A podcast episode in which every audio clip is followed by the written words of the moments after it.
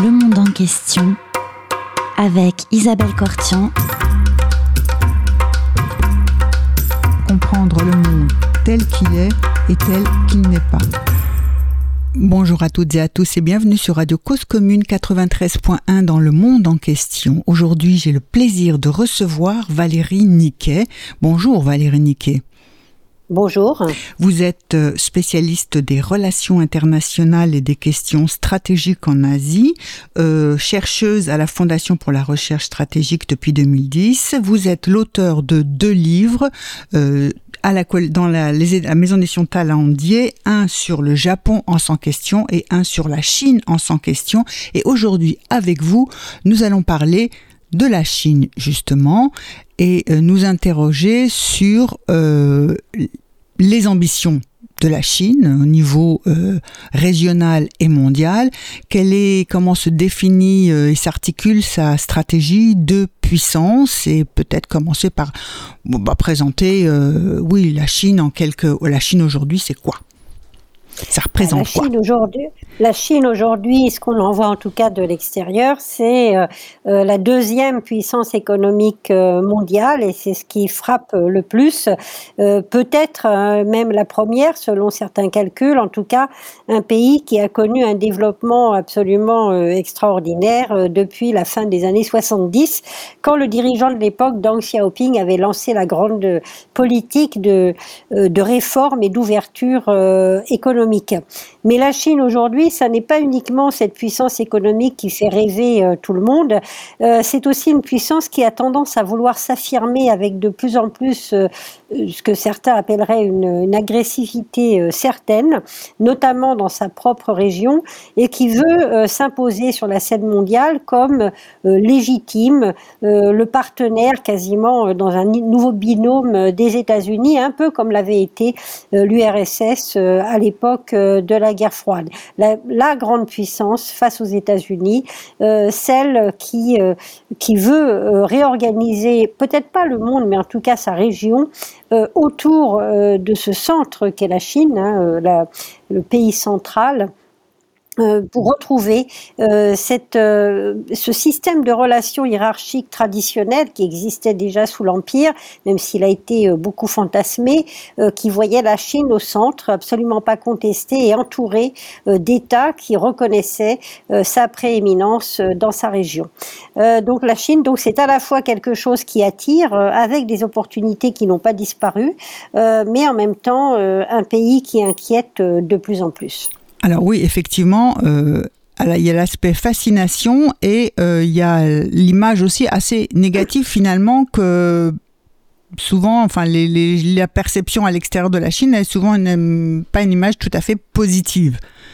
Bah de, d'autant plus que depuis le début des années deux mille dix, depuis deux mille douze exactement, on a eu euh, l'arrivée au pouvoir en Chine d'un nouveau dirigeant, euh, Xi Jinping, qui est toujours au pouvoir aujourd'hui et qui apparemment veut y rester euh, euh, lors du prochain congrès du Parti communiste qui aura lieu à l'automne de cette année. Euh, un nouveau dirigeant qui a observé la situation en Chine, qui a surtout observé la situation euh, en Russie après l'effondrement de l'U R S S, qui est à la tête du Parti communiste chinois et d'un régime qui se revendique comme léniniste, et c'est un élément qui, qu'il ne faut pas oublier, même si euh, de l'extérieur on a tendance à, à moins le voir, euh, et dont le premier objectif est la survie de ce régime politique et de ce parti politique et de son élite. Et euh, évidemment, la réforme économique que la Chine a suivie et l'ouverture sur l'extérieur a permis en quelque sorte à la Chine de sortir d'années de marasme économique. De, euh, la Chine était exsangue à la fin des années soixante-dix, après trente ans de, de maoïsme, de révolution culturelle, de grands bonds en avant. Donc c'était une sorte de N E P, vous savez, la nouvelle politique économique que Lénine avait mis en place pour sauver l'U R S S. Eh bien, ce que la Chine a connu, c'est une sorte de nette puissance, je ne sais combien, qui a permis au régime de survivre, mais en l'ouvrant, qui évidemment euh, a apporté de nouvelles idées, de nouvelles attentes de la part de la population, une nouvelle liberté en quelque sorte aussi tout de même. Et tout ceci menaçait, selon Xi Jinping, d'aboutir à ce qu'il, euh, ce qui constitue la menace principale pour la Chine aujourd'hui, c'est le changement de régime ou même l'évolution pacifique politique euh, du régime qui aboutirait à sa fin, comme ça s'est passé euh, en U R S S avec Gorbatchev. Donc, il veut euh, maintenir le Parti communiste au pouvoir et il considère aujourd'hui que l'ouverture est allée trop loin et que donc, il faut au contraire reprendre en main et trouver d'autres motivations de, de mobilisation de la population et notamment le nationalisme, euh, la revanche sur le passé euh, qui existait déjà avant mais qu'il a vraiment euh, remis en avant très fortement après qu'il, soit, qu'il ait pris le pouvoir en deux mille douze, la revanche sur le passé et ce qu'il appelle euh, la, la grande renaissance de la nation chinoise, donc l'affirmation et la reconnaissance de la la puissance chinoise sur la scène internationale. Alors la grande renaissance de la nation chinoise, cela suppose que euh, euh, le pays qui se définit quand même comme un pays multiethnique et qui est dominé majoritairement en quatre-vingt-quinze pour cent par les Han, n'est-ce pas ? Les, euh, les Han. Les Han, euh, donc ce, euh, tout, tout, tout, toutes ces différentes composantes sont unies au sein de la nation chinoise. Oui, alors ça c'est le c'est le principe qui a été mis en œuvre euh, dès dix-neuf cent quarante-neuf par le Parti communiste quand il s'est étendu. Euh, en fait, la Chine aujourd'hui, euh, avec l'arrivée au pouvoir des, des communistes en quarante-neuf, a réussi à reprendre le contrôle effectif sur l'ensemble d'un territoire qui était celui qu'avait plus ou moins réussi à, à étendre l'empire mandchou euh, avant son effondrement en, en dix-neuf cent onze. Euh, donc effectivement, la Chine c'est plus de quatre-vingt-quinze pour cent la nation, la, la, ce qu'on appelle la nationalité, enfin l'ethnie dominante, ce sont les Han, euh, qui est d'ailleurs, c'est, c'est le nom d'une des plus grandes dynasties chinoises, la dynastie des Han.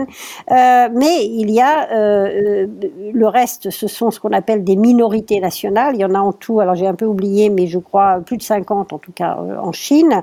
Euh, et qui sont toutes évidemment situées sur les pourtours, les marges euh, de cet ex-empire chinois, de cette nouvelle euh, République populaire de Chine, euh, que ce soit la Mongolie intérieure euh, au nord, euh, avec euh, un, avec l'autre partie qui est euh, qui est indépendante, qui a longtemps été très proche de l'U R S S, euh, la Mongolie extérieure.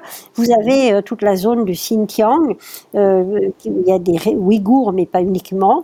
Euh, Pas uniquement, oui, puisqu'effectivement, de plus oui. en plus, il y a des, des Han qui s'y sont installés. Qui s'y sont installés. Il y a une politique un peu comme au Tibet, de, de prise de contrôle par le, la population Han de, de ces régions.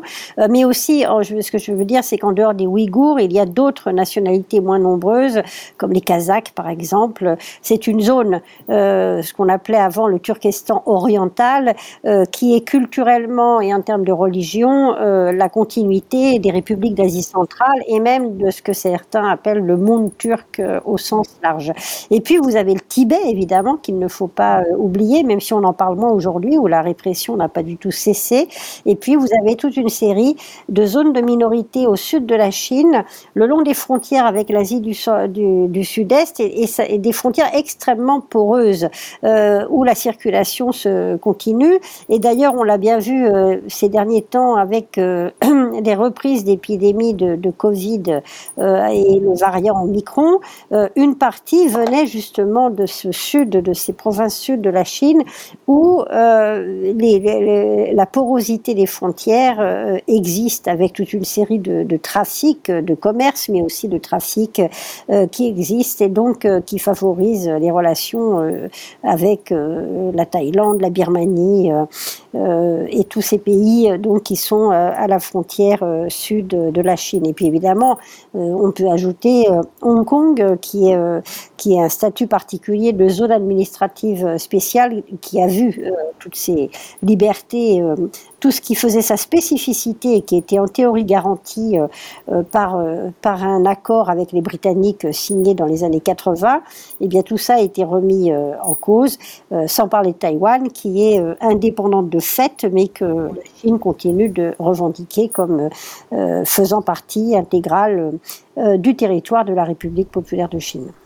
Alors, euh, si... Euh, précisément, on va essayer de... Donc, Hong Kong, on voit que l'idée, la, la, la, le, le slogan « un pays et deux, deux systèmes » a été remis en cause avec une reprise en main assez importante et une répression à Hong Kong de toute velléité on va dire un peu d'autonomie par rapport à la Chine.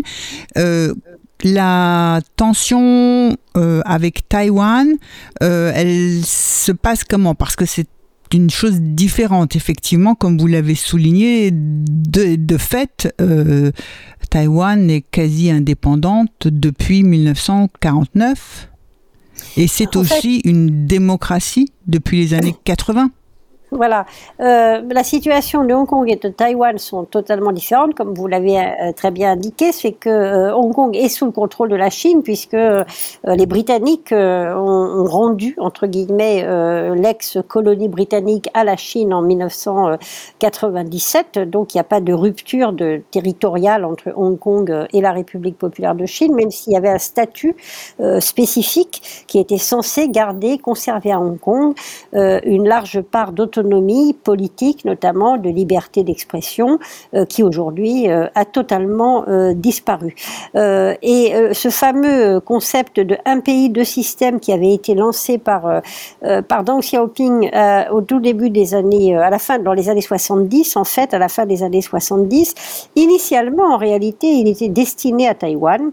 Ensuite, il a été appliqué à Hong Kong. Aujourd'hui, on voit qu'à Hong Kong, il ne fait plus sens du tout, et donc Taïwan se rend bien compte, mais ça n'est pas nouveau, que ces promesses faites par la Chine euh, n'engageaient finalement la Chine que dans la mesure où ça servait ses intérêts, mais que ça n'empêchait pas, ça n'interdisait pas du tout à Pékin de revenir sur ses engagements. Euh, là encore, on retrouve cette cause, euh, léni, ce, ce principe de gouvernement léniniste dont je parlais au début. Il y a des moyens dont on se sert, euh, ça ne signifie pas que l'engagement soit absolument, euh, ne puisse pas être remis en cause. Euh, Taïwan, c'est différent. Euh, en mille neuf cent quarante-neuf, Taïwan, c'est la République de Chine, c'est le nom officiel de Taïwan. Euh, donc la République de Chine, qui gouvernait l'ensemble de la Chine jusqu'en mille neuf cent quarante-neuf, euh, eh bien, ces réfugiés, ce qu'il en restait, ces réfugiés à Taïwan après la prise de pouvoir par les communistes à Pékin. Euh, et là, on a donc eu un État qui initialement était le seul qui représentait la Chine, puisque euh, les États-Unis soutenaient Taïwan et que à l'ONU, par exemple, c'est euh, la République de Chine qui était re- représentée. D'autant plus que la République de Chine, qui avait lutté contre le Japon pendant la guerre, faisait partie des, des grands vainqueurs de la Deuxième Guerre mondiale et des États fondateurs de l'ONU, membres du permanent du Conseil de sécurité. Euh, donc tout ça a été abandonné euh, en mille neuf cent soixante et onze, quand les États-Unis ont choisi finalement de reconnaître Pékin comme représentant euh, à la République de, de, de, la, de la Chine, en quelque sorte, à l'ONU. Euh, Pékin a quitté euh, l'ONU, euh, pardon, la, excusez-moi, Taïwan, donc la République de Chine, a quitté l'ONU et petit à petit a perdu euh, tous ses soutiens diplomatiques, tous les pays qui reconnaissaient Taïwan et qui ont choisi de reconnaître plutôt la République populaire de Chine. Avec un point très spécifique à cette question entre la Chine et Taïwan, c'est que contrairement à ce qui s'est passé, par exemple, avec les deux Allemagnes pendant la guerre froide, ou avec les deux Vietnam ou les deux Corées, eh bien, il n'y a, la République de, populaire de Chine à Pékin refuse une double reconnaissance. Elle n'est pas du tout favorable, a toujours rejeté le, l'idée même d'une double reconnaissance, ce qui fait que lorsqu'on reconnaît Pékin, eh bien, on est obligé de rompre toute relation diplomatique avec Taïwan, qui aujourd'hui euh, n'est plus reconnue que par, je crois, quatorze pays dans le monde, euh, dont le Vatican, euh, qui parfois vacille d'ailleurs euh, sur ce sujet-là. Donc, euh, mais ceci dit, Taïwan n'est pas sous le l'autorité de la Chine, et euh, conquérir ou réunifier, comme dit Pékin, euh, Taïwan euh, à la République populaire de Chine euh, serait une opération euh, qui ne serait pas du tout simple, y compris militairement, même si beaucoup aujourd'hui euh, s'inquiètent de la montée en puissance militaire de la Chine qui existe. Ceci dit, Euh, d'autant plus avec intrusion a... dans l'espace aérien ou dans la... Oui, alors ouais. Effectivement, Pékin, depuis quelques mois, euh, depuis le retour au pouvoir, notamment le départ du parti indépendantiste avec la présidente Tsai Ing-wen à sa tête à Taïwan, un parti qui est indépendantiste mais qui est aussi très prudent et qui n'a jamais souhaité déclarer l'indépendance brutalement, euh, sachant parfaitement que la réaction de la part de Pékin pourrait être très violente et que par ailleurs, il n'est pas certain que les États-Unis les soutiennent euh, si véritablement ils déclaraient l'indépendance. Donc simplement, ils souhaitent un statu quo et la poursuite de relations euh, apaisées euh, avec la Chine, mais euh, la République populaire de Chine, donc Pékin, a mis un point d'honneur à exiger euh, de cette présidente indépendantiste, euh, qui par ailleurs a une attitude plutôt raisonnable, euh, qu'elle reconnaisse en quelque sorte tous les termes imposés par la Chine, c'est-à-dire que Taïwan fait partie de la Chine et, euh, et, et la Chine étant évidemment la République populaire de Chine. Elle refuse de le faire, elle souhaite le statu quo mais ne veut pas Euh, se plier euh, aux exigences de Pékin en la matière. Euh, et donc les tensions se sont considérablement accrues de par, la, enfin de, de par les initiatives prises par la Chine populaire. Et euh, on a vu que Pékin exerçait des pressions de plus en plus fortes sur les quelques pays euh, qui reconnaissent encore Taïwan pour qu'ils abandonnent Taïwan. Ça a été le cas, le dernier, la dernière prise, entre guillemets, ça a été le Nicaragua, par exemple. Euh, et puis, euh, on a aussi aussi une pression militaire constante, enfin une sorte de ce qu'on appelle des gesticulations militaires qui visent à impressionner Taïwan, à décourager la population, à également épuiser en quelque sorte les forces taïwanaises avec euh, des incursions dans, la, dans ce qu'on appelle non pas l'espace territorial de Taïwan. Les Chinois restent très prudents tout de même, hein. Euh, Ils savent très bien que s'ils vont trop loin, le risque, c'est une intervention des États-Unis aux côtés de Taïwan. Et là, euh, les forces chinoises sont évidemment... On fait des progrès, mais sont encore très très loin euh, de, des capacités euh, des États-Unis et de leurs alliés. Et surtout, euh, ils n'ont aucune expérience du feu véritablement depuis mille neuf cent soixante-dix-neuf. C'est-à-dire que l'armée populaire de libération ne s'est pas véritablement battue en dehors d'escarmouches à la frontière dans l'Himalaya avec l'Inde depuis mille neuf cent soixante-dix-neuf, et ça s'était pas très bien passé. Et c'était Donc, contre le Vietnam. C'était contre le Vietnam, oui, voilà. Et donc, en fait, qui à l'époque était proche de l'U R S S, euh, en plein conflit euh, sino-soviétique. Mais euh, ce qu'il faut bien voir, c'est que la Chine veut, en quelque sorte, euh, j'ai traduit également L'Art de la guerre de Sun Tzu euh, il y a déjà euh, plusieurs années, euh, l'objectif de la Chine, ce serait que Taïwan tombe comme un fruit mûr. Elle a beaucoup espéré ça, euh, notamment... en développant, en encouragement, en encourageant le développement des relations économiques. Et c'est vrai que Taïwan est très dépendant économiquement de la République populaire de Chine, qui est son premier marché. Euh, il y a énormément d'investisseurs taïwanais, d'investissements taïwanais euh, en Chine. Lorsqu'on parle des, des, des investissements étrangers euh, en Chine, il faut bien voir qu'à quatre-vingt-dix pour cent, ce sont euh, non pas des investissements occidentaux, mais des investissements chinois d'outre-mer, et la très grande majorité vient euh, de Taïwan.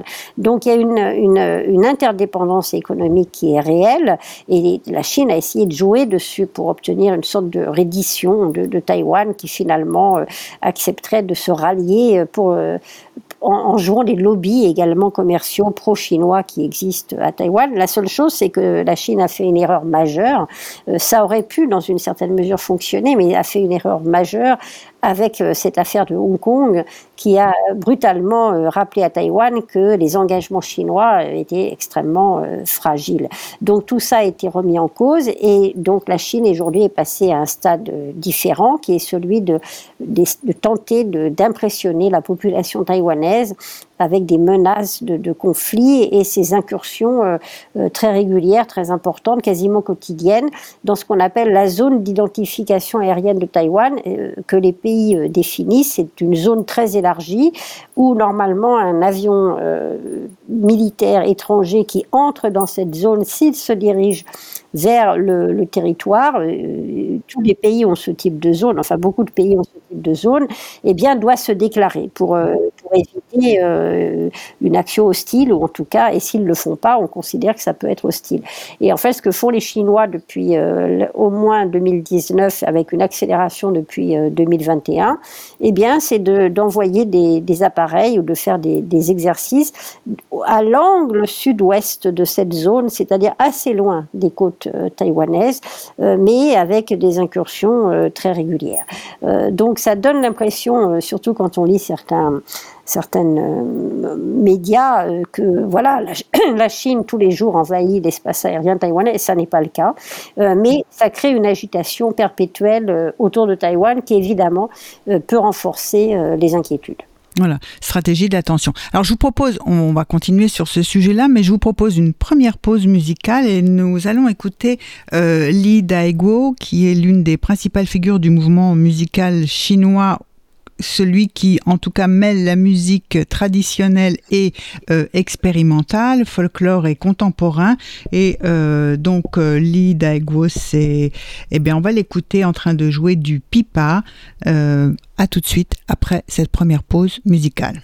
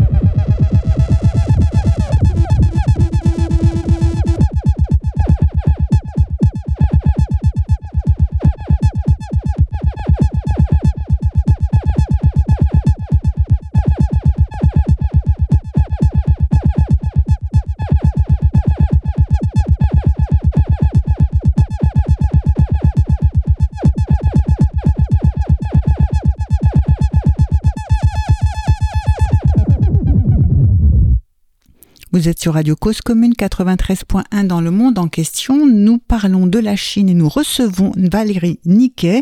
Euh, Valérie Niquet, nous avons parlé de cette stratégie euh, de la tension et de cette agressivité euh, que l'on perçoit du côté de la Chine vis-à-vis de son, on va dire quoi, son environnement proche, sa, sa zone. Euh, est-ce que la Chine considère qu'il y a un périmètre autour de, de, de lui, autour d'elle, qui est de cette République, qui euh, lui, lui revient de droit ou, ou qui doit comprendre que des personnes, qui, que des États qui lui sont euh, plus ou moins soumis ou euh, en, en, en bonne relation, en bon terme avec la Chine?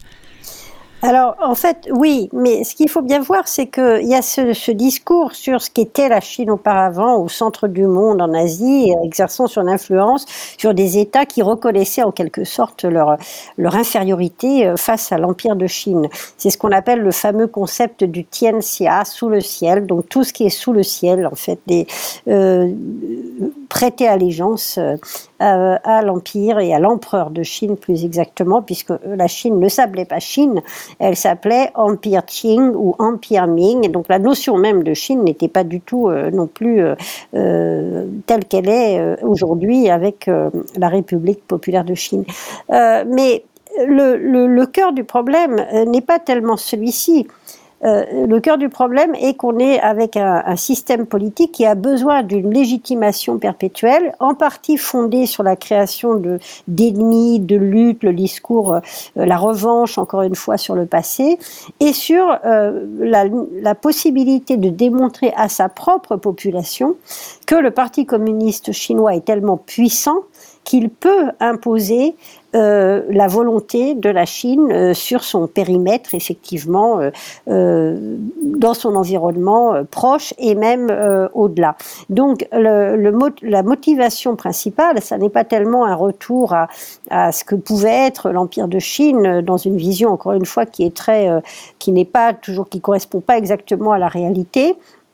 Mais c'est surtout la volonté de ce parti communiste euh, de démontrer sa puissance d'abord à sa propre population en montrant qu'il est capable d'imposer euh, la puissance chinoise dans son environnement.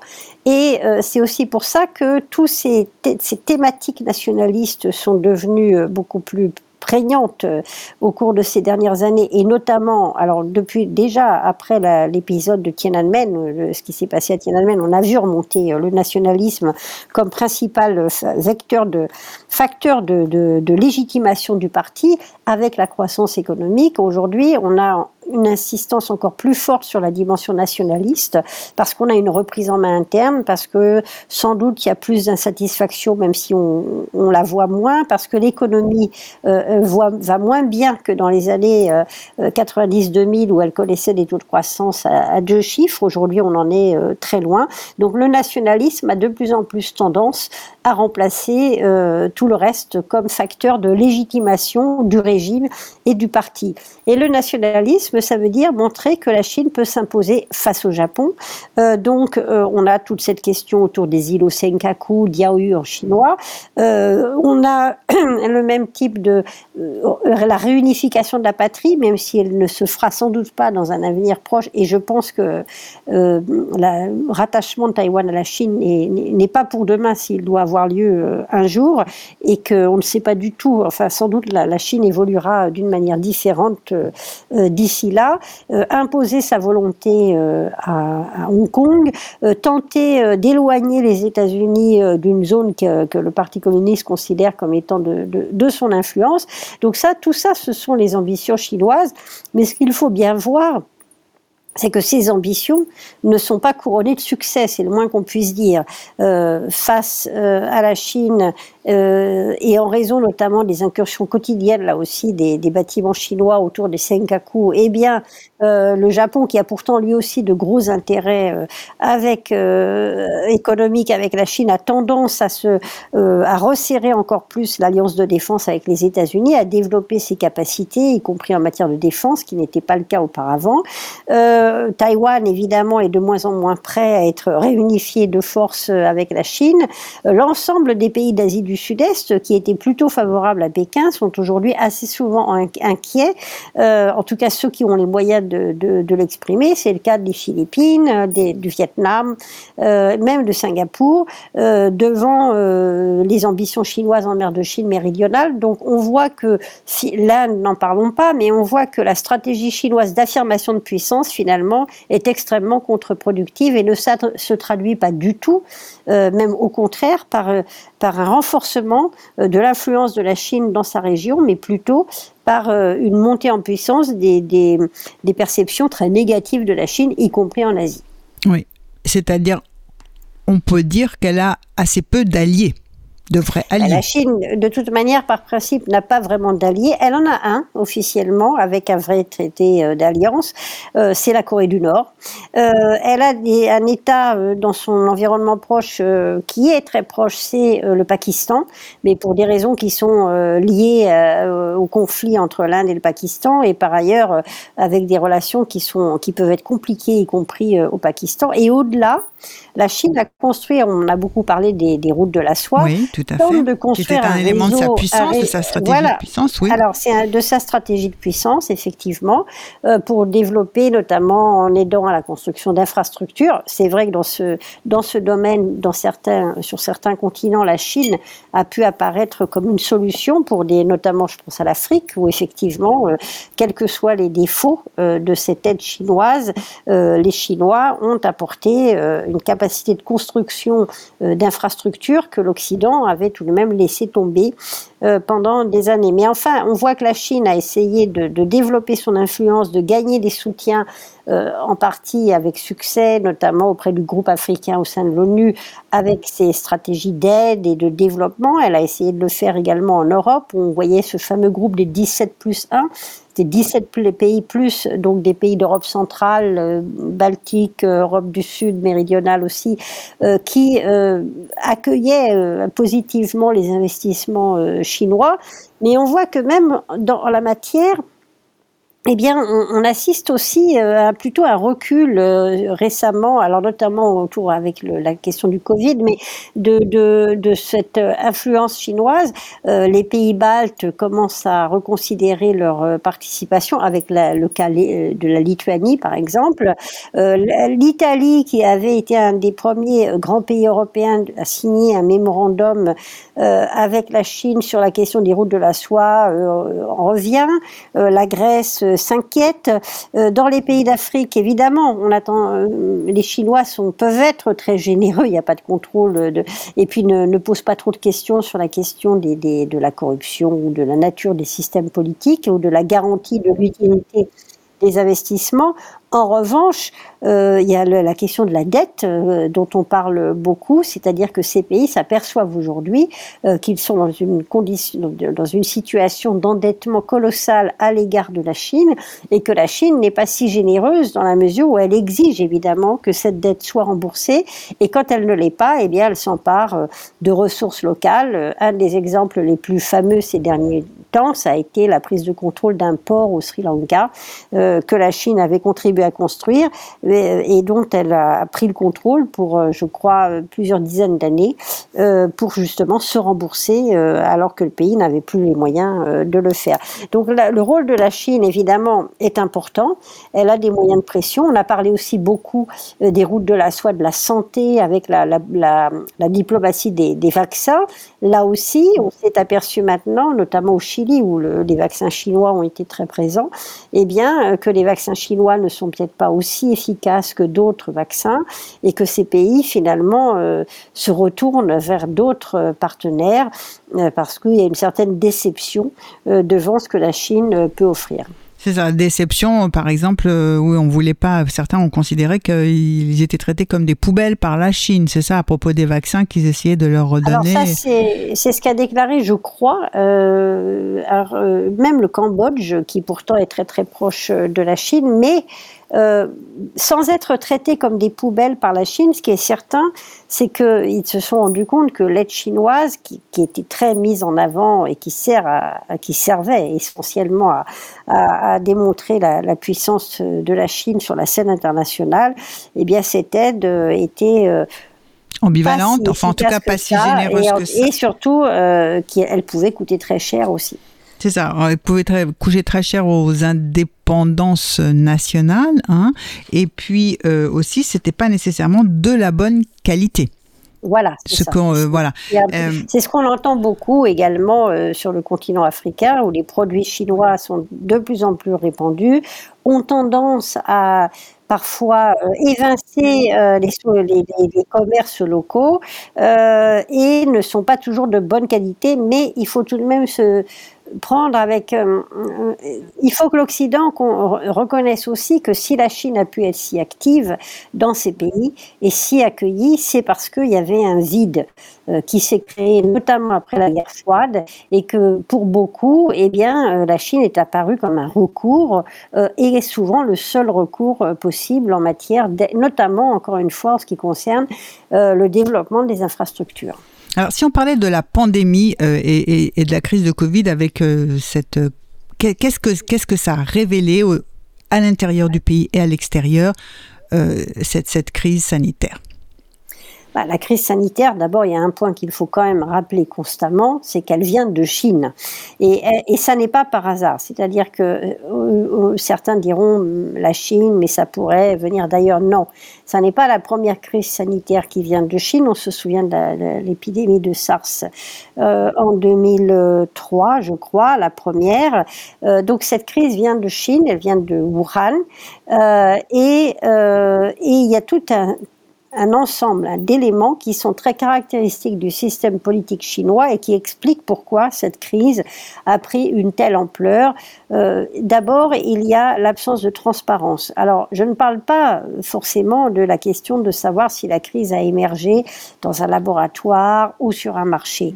Euh, l'idée, c'est que euh, les règles ne sont pas appliquées, il y a une grande corruption, euh, et que, que ce soit dans un marché mal tenu ou dans un laboratoire où il y aurait pu avoir des, des recherches effectuées et ensuite un mauvais contrôle de, de, de la sécurité, euh, je, sans, sans parler particulièrement de, de, de, d'essayer de produire un virus spécifique, mais tout simplement en travaillant sur des virus, eh bien, euh, la, le réflexe premier en Chine dans ce type de régime, c'est de cacher les choses, de les étouffer, de tout faire pour que ça ne...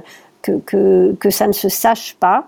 Et évidemment, ça a été euh, une des premières causes euh, qui, qui a facilité le, le fait que le virus euh, se répande, c'est que tout simplement, au début, on ne voulait pas dire ce que c'était véritablement. D'ailleurs, Taïwan, encore une fois, euh, qui, est, euh, qui a des sources d'informations, évidemment, il y a, il y a plus d'un million, entre un million et trois millions de Taïwanais qui seraient installés régulièrement euh, en Chine, qui ont très vite euh, compris qu'il se passait quelque chose, Wuhan étant un des centres aussi de production avec des liens vers l'extérieur, euh, a euh, très vite euh, prévenu l'O M S qu'il y avait évidemment euh, des contaminations de personne à personne, euh, mais cette euh, cet avis n'a pas été écouté initialement par l'O M S et la Chine a tout fait, quasiment jusqu'à la fin du mois de janvier, pour continuer à déclarer que non, on n'était pas certain, qu'il n'était pas sûr, que c'était pas grave, que c'était sous contrôle, que les contaminations de personne à personne n'étaient pas assurées. Et évidemment, tout ça a permis, euh, dans cette période-là, que le virus se répande, euh, que des gens quittent Wuhan, que la Chine critique les pays qui fermaient leurs frontières, alors qu'elle-même euh, mettait un contrôle très sévère sur Wuhan, euh, parce que pour l'image de la Chine, évidemment, c'était très négatif, et c'est comme ça que tout ceci... Il ne faut pas oublier que pendant toute la période initiale, c'est-à-dire le Nouvel An chinois et le Nouvel An En Occid- euh, le Nouvel An euh, dans les pays euh, occidentaux de tradition euh, euh, chrétienne, euh, eh bien, euh, et Noël, ce que je veux, je veux dire, eh bien, euh, ces périodes de fêtes ont vu de grandes circulations de population entre la Chine, y compris Wuhan, et le reste du monde. Euh, je rappelle que pour l'Europe, euh, l'Italie a été un des, le nord de l'Italie a été particulièrement euh, touché très tôt, et ensuite ça s'est répandu ailleurs, en France notamment. Euh, mais le nord de l'Italie, c'est aussi le cœur de la production textile, où des liens très étroits existent avec des entreprises chinoises qui se sont délocalisées en Italie pour avoir accès notamment plus facilement au marché européen, et que cette période-là a vu énormément de circulation de population entre Wuhan, qui est un des centres de production, Wenzhou, euh, et, euh, et le nord de l'Italie. Euh, donc la Chine, le système même fait que euh, tout ça s'est répandu, et puis ensuite s'est ajouté euh, là-dessus euh, tout un dis- le refus total d'un, d'une inspection, ou en tout cas de laisser véritablement librement euh, des chercheurs euh, étrangers réfléchir et comprendre ce qui avait pu se passer. Euh, l'O M S euh, ayant des missions d'inspection mais pas du tout euh, suffisante. Euh, ce qui fait qu'aujourd'hui encore, finalement, euh, on ne sait pas grand-chose de l'origine, on ne sait pas, euh, on ne sait rien, finalement, de l'origine véritablement euh, de ce virus, et que peut-être, si on le savait, ça expliquerait, je ne suis pas du tout spécialiste, mais euh, certains experts se demandent si, justement, comprendre d'où il vient, est-ce qu'éventuellement c'est le résultat d'une, d'un travail de, de, de scientifique sur ce virus, mais qui aurait euh, un peu dérapé, euh, et bien, euh, qui expliquerait euh, ces mutations multiples, euh, qu'on a, ces comportements dont on dit beaucoup qu'il euh, est curieux pour, euh, pour un virus, même pour un coronavirus. On sait que les virus mutent, euh, mais voilà. Et donc ça, on n'a pas les réponses, et la Chine ne les donnera pas, euh, parce qu'elle ne veut pas être considérée comme responsable, donc le régime ne peut pas s'ouvrir, ne peut pas donner des réponses. Et puis alors l'autre élément qui concerne directement la Chine, c'est que le choix de la Chine a été ce qu'on dit le, le, le zéro Covid.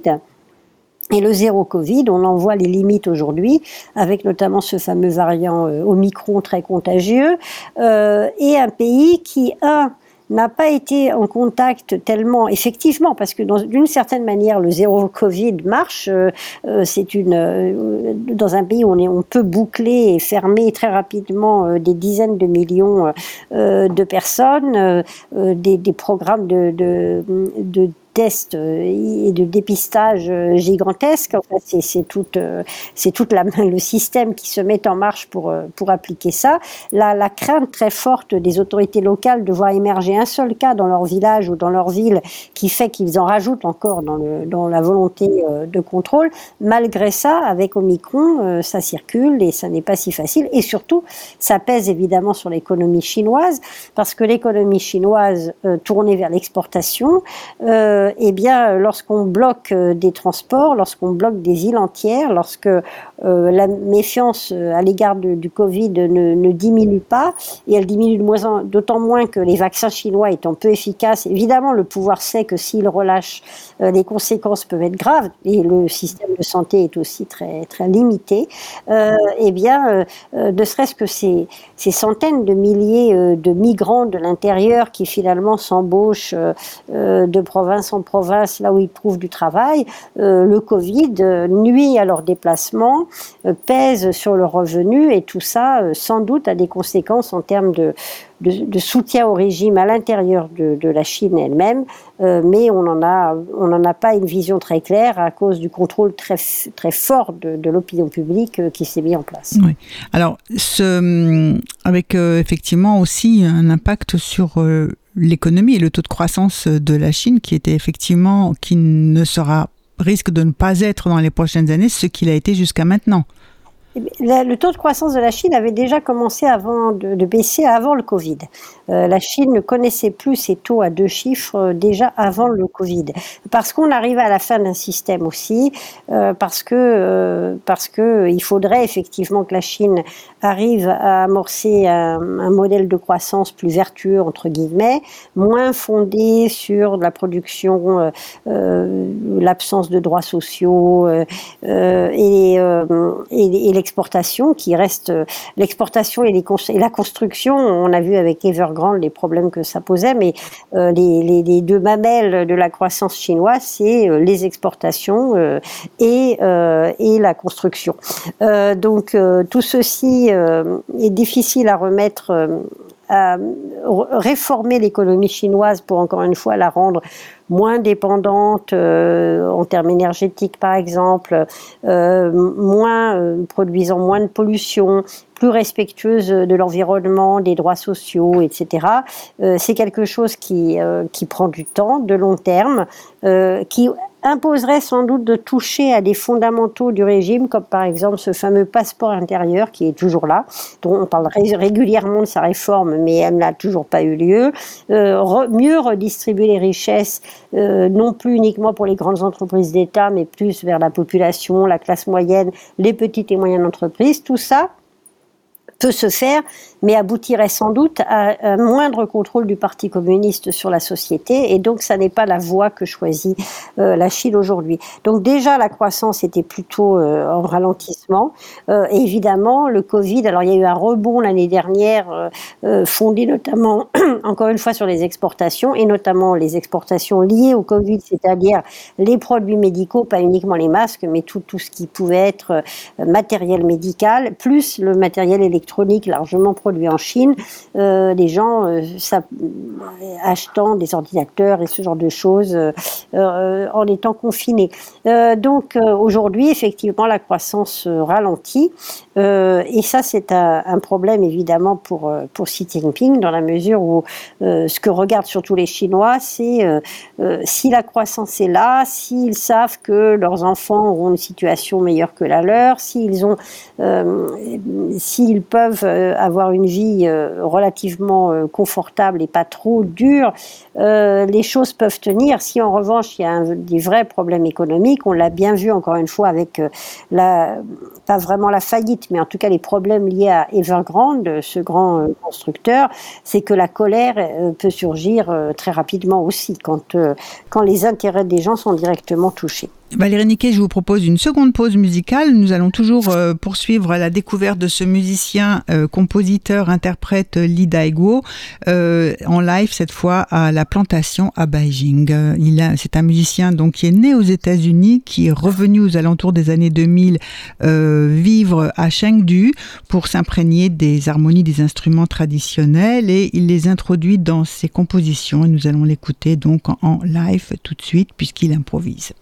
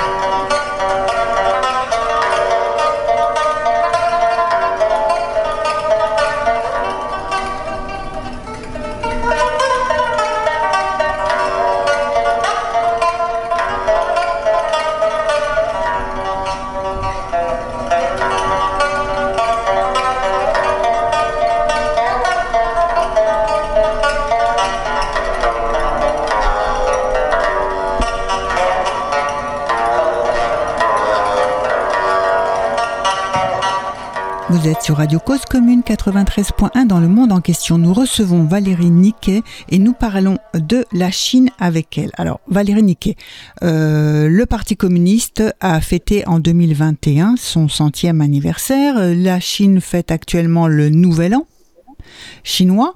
Euh, ensuite, euh, les Jeux Olympiques s'ouvrent, euh, les Jeux Olympiques d'hiver s'ouvrent à Pékin. Qu'est-ce que le régime attend euh, de, de tout cela ? Ben, comme toujours, euh, euh, mettre en avant euh, sa gloire et ses succès, encore une fois, d'abord auprès de sa propre population. Le, nouveau, le Nouvel An chinois est une date extrêmement importante, euh, d'autant plus que, encore une fois, pour ces, ces travailleurs migrants dont je, travaillais, dont je parlais tout à l'heure, euh, c'est souvent euh, la seule période pendant laquelle ils peuvent, pendant quelques jours, retourner dans leur province d'origine pour voir euh, souvent leurs enfants qui sont restés sur place puisque euh, ils n'ont pas de statut officiel, donc euh, c'est très compliqué. Oui, revenons sur le, le passeport intérieur justement. Euh, donc effectivement, il y a la différence dans les populations qui sont véritablement des populations dites citadines, qui voilà. elles bénéficient euh, euh, d'un certain nombre de, de, de droits et de protections sociales, et puis ceux qui ont quitté euh, des provinces plus éloignées, qui sont en, ou dans le cadre d'un exode rural tout simplement, ou venus chercher du travail en ville. qui n'ont pas le, stat, le même statut que voilà. les populations nées dans, vraiment dans les villes. Voilà, elles n'ont pas ce statut-là. C'est un système qui existait aussi en U R S S, hein, donc euh, c'est-à-dire c'est un passeport qui euh, qui vous euh, qui est attribué en fonction du lieu de naissance et qu'on ne peut pas, euh, alors qu'on quitte évidemment de fait, mais que en théorie on n'a pas le droit de quitter, ce qui fait que euh, le système social existe, mais pour en pour en, en bénéficier en quelque sorte, il faut rester euh, dans son lieu d'origine et notamment pour les enfants, même s'il existe des écoles privées pour les migrants en ville, en réalité par exemple ils ne peuvent pas passer l'examen euh, annuel qui permet d'accéder à l'université. Beaucoup d'entre eux ne, ne, ont du mal à atteindre ce niveau-là, mais en plus, s'ils veulent le passer, il faut qu'ils retournent dans leur province d'origine et montrer qu'ils ont été scolarisés dans leur province d'origine pour pouvoir s'y inscrire. Donc on voit qu'il y a toute une série de choses qui, et, euh, qui, euh, qui profondément pèsent sur le, la capacité de, de construire sa vie euh, euh, et surtout en période de ralentissement économique encore, euh, encore une fois. Euh, donc, Donc en fait, le Nouvel An chinois, donc c'est l'occasion de retrouver euh, sa famille, euh, d'apporter des cadeaux et de montrer en quelque sorte, comme tous les beaucoup de migrants, euh, les, les fruits euh, de la réussite. Euh, l'an dernier, évidemment, ça n'a pas eu lieu. Tout était bloqué à cause euh, des contraintes liées au Covid. Aujourd'hui, il semblerait que le pouvoir, en dépit d'Omicron, ait compris que euh, interdire à nouveau les déplacements serait délicat et donc il y a, il y a plus de, enfin, manifestement, euh, euh, le pouvoir en Chine euh, n'a pas souhaité euh, interdire ce déplacement, même s'il y a encore beaucoup de contrôles, notamment euh, les vaccins, les tests, et cetera.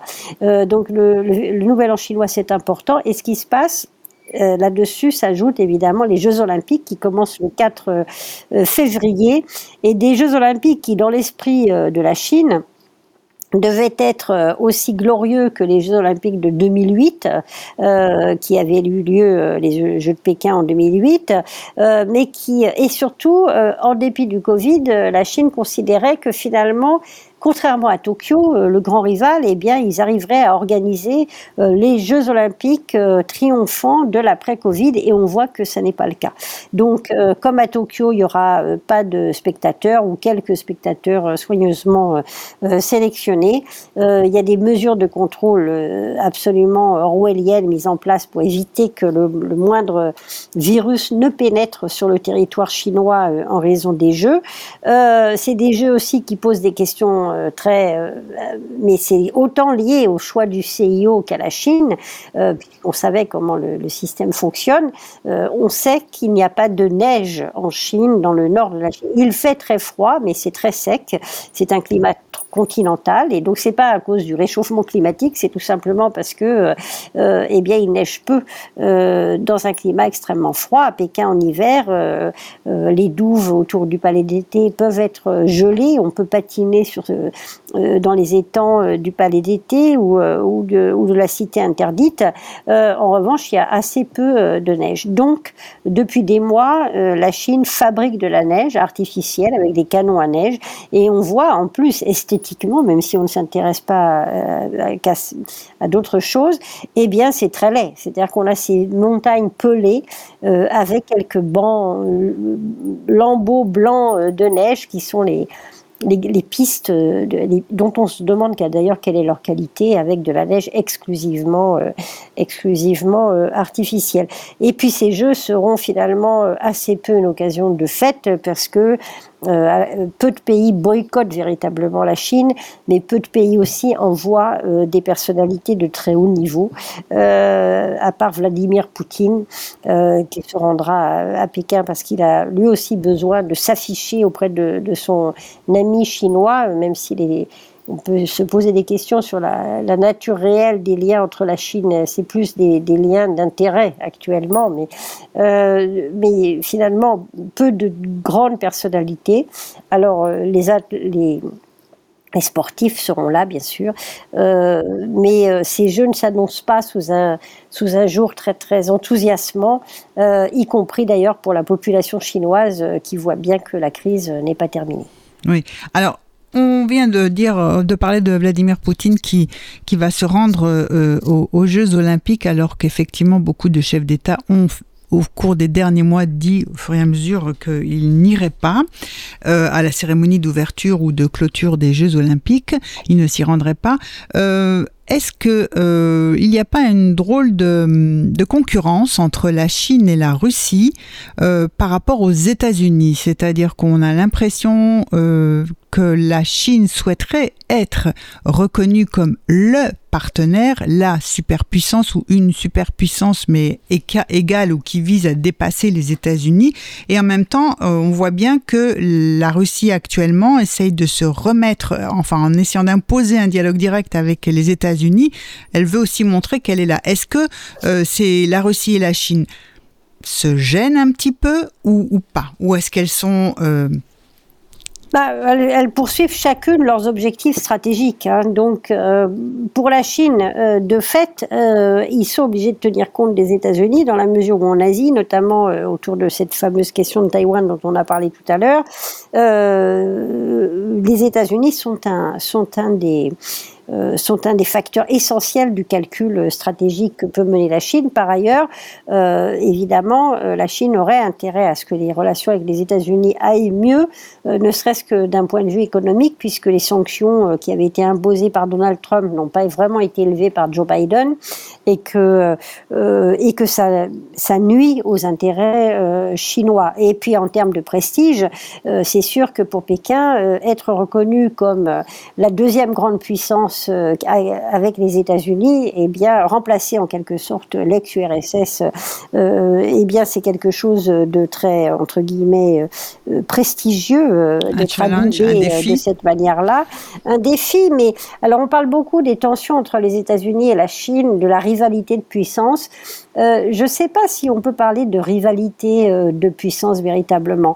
Euh, il est certain que les États-Unis n'ont sans doute pas envie de voir une Chine qui émergerait et qui s'imposerait à la première place devant la puissance américaine, mais on voit bien que la puissance chinoise n'a rien à voir avec la puissance américaine. Elle est beaucoup plus euh, localisée, entre guillemets, et encore, comme on l'indiquait tout à l'heure, son influence, même en Asie, euh, a tendance à être parfois remise en question. Militairement, elle n'est pas du tout euh, au même niveau que les États-Unis, même si aux États-Unis, beaucoup aiment bien euh, crier au loup face à la montée en puissance de la Chine, notamment en Asie, pour justement stimuler un peu les budgets et, et, et montrer que la Chine représente une, une vraie menace, qui est vrai d'ailleurs. Si, si on ne fait rien, euh, la Chine est une, est une menace, c'est certain. Euh, mais euh, on n'est pas du tout dans les mêmes... dans le même rapport de puissance que même pouvait être l'U R S S face aux États-Unis, euh, en dépit de ses, de ses grandes faiblesses économiques au point de vue militaire, euh, et notamment nucléaire, des capacités nucléaires. L'U R S S était beaucoup plus dangereuse, entre guillemets, euh, que ne l'est euh, la Chine Euh, aujourd'hui. Euh, la Russie, euh, c'est compliqué parce qu'à la fois ils sont très euh, en retrait économiquement, l'économie russe euh, s'est complètement euh, effondrée euh, en raison des priorités suivies aussi par, euh, par euh, Vladimir Poutine. Il y a cette volonté en Russie de retrouver en quelque sorte euh, une, sa place en Europe, en tout cas de, de voir reconnus euh, ses, ses, ses intérêts stratégiques aussi, euh, et de traiter directement avec, euh, avec Washington. La, la difficulté pour, le, les, pour les États-Unis, qui essayaient de se dégan, désengager de l'Europe pour mieux se, se focaliser sur l'Asie, c'est qu'on voit bien que c'est très difficile et que beaucoup de pays européens euh, n'ont pas du tout envie de voir héberger une vraie défense européenne, qui effectivement est très difficile à mettre en place, se satisfont de la protection des États-Unis, ne veulent surtout pas voir les États-Unis s'écarter de l'Europe pour se consacrer uniquement euh, à la Chine. Donc tout ça pose un certain nombre de problèmes euh, de, de positionnement stratégique et euh, également euh, le lien entre la Russie et la Chine. Certains y voient une véritable alliance et c'est vrai que les deux ont intérêt à mettre en scène un rapprochement très étroit. Ça explique aussi pourquoi euh, Poutine se rend euh, à Pékin avec des manœuvres communes, mais on voit bien aussi euh, que la méfiance n'a pas totalement disparu. Euh, lorsque le, la Russie est intervenue intervenu directement et très rapidement au Kazakhstan euh, il y a quelques jours, euh, en Chine, certains se sont un peu inquiétés et agacés de voir que finalement, euh, quand il se passait quelque chose de sérieux, c'est pas du tout vers la Chine qu'on se tourne, mais c'est vers l'ancienne puissance tutélaire euh, russe. Euh, quels que soient d'ailleurs euh, les justificatifs ou la, euh, des, des, de pourquoi est-ce qu'on fait appel aux Russes et la répression des manifestations. Mais ce que je veux dire, c'est que la Chine a constaté que, bon, c'était une grande puissance, mais c'est pas vraiment vers elle que le Kazakhstan se tourne euh, quand il a besoin de remettre de l'ordre sur son propre euh, territoire, quels que soient les liens économiques très étroits que la Chine a pu construire dans la région. Alors, la, donc, euh, la, la Chine n'est pas, à l'heure actuelle, en capacité de dépasser les États-Unis, en particulier parce que, en tant que puissance militaire, en tant que euh, puissance navale, elle n'a pas, ou même en tant que puissance nucléaire, elle n'a pas les moyens des États-Unis. Mais en quoi elle est une menace ?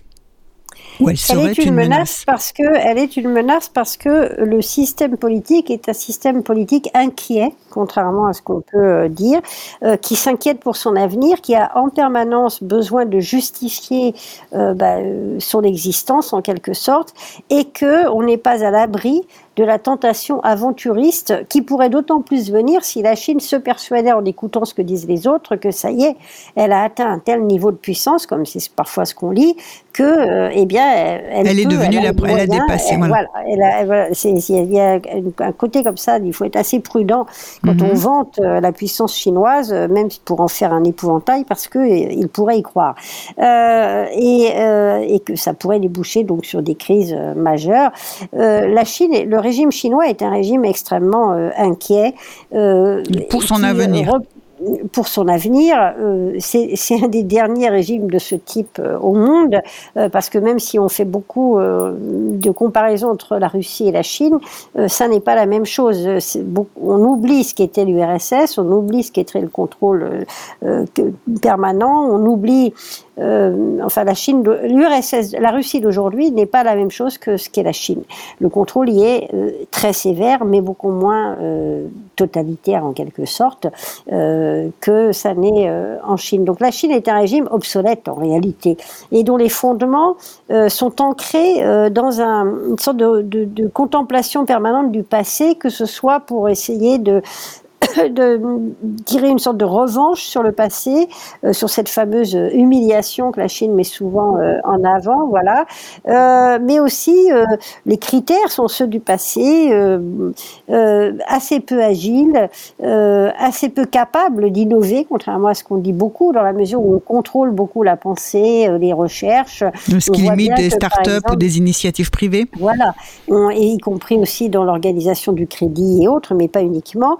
Euh, on voit par exemple que sur la question des semi-conducteurs, où la Chine depuis des dizaines d'années essaye de rattraper son retard, elle en est parfaitement consciente, en achetant notamment, en payant euh, grassement des ingénieurs euh, pour tenter de les séduire, eh bien n'arrive pas euh, à, euh, cette, euh, à franchir ce, ce pas, cette marche euh, de l'innovation de, de pointe véritablement, euh, qui lui permettrait euh, de s'autonomiser, euh, parce que la Chine aujourd'hui est également très dépendante, extrêmement dépendante du monde extérieur. extérieur, des marchés extérieurs, y compris du marché américain, du marché européen, du marché euh, fran- euh, japonais ou autre.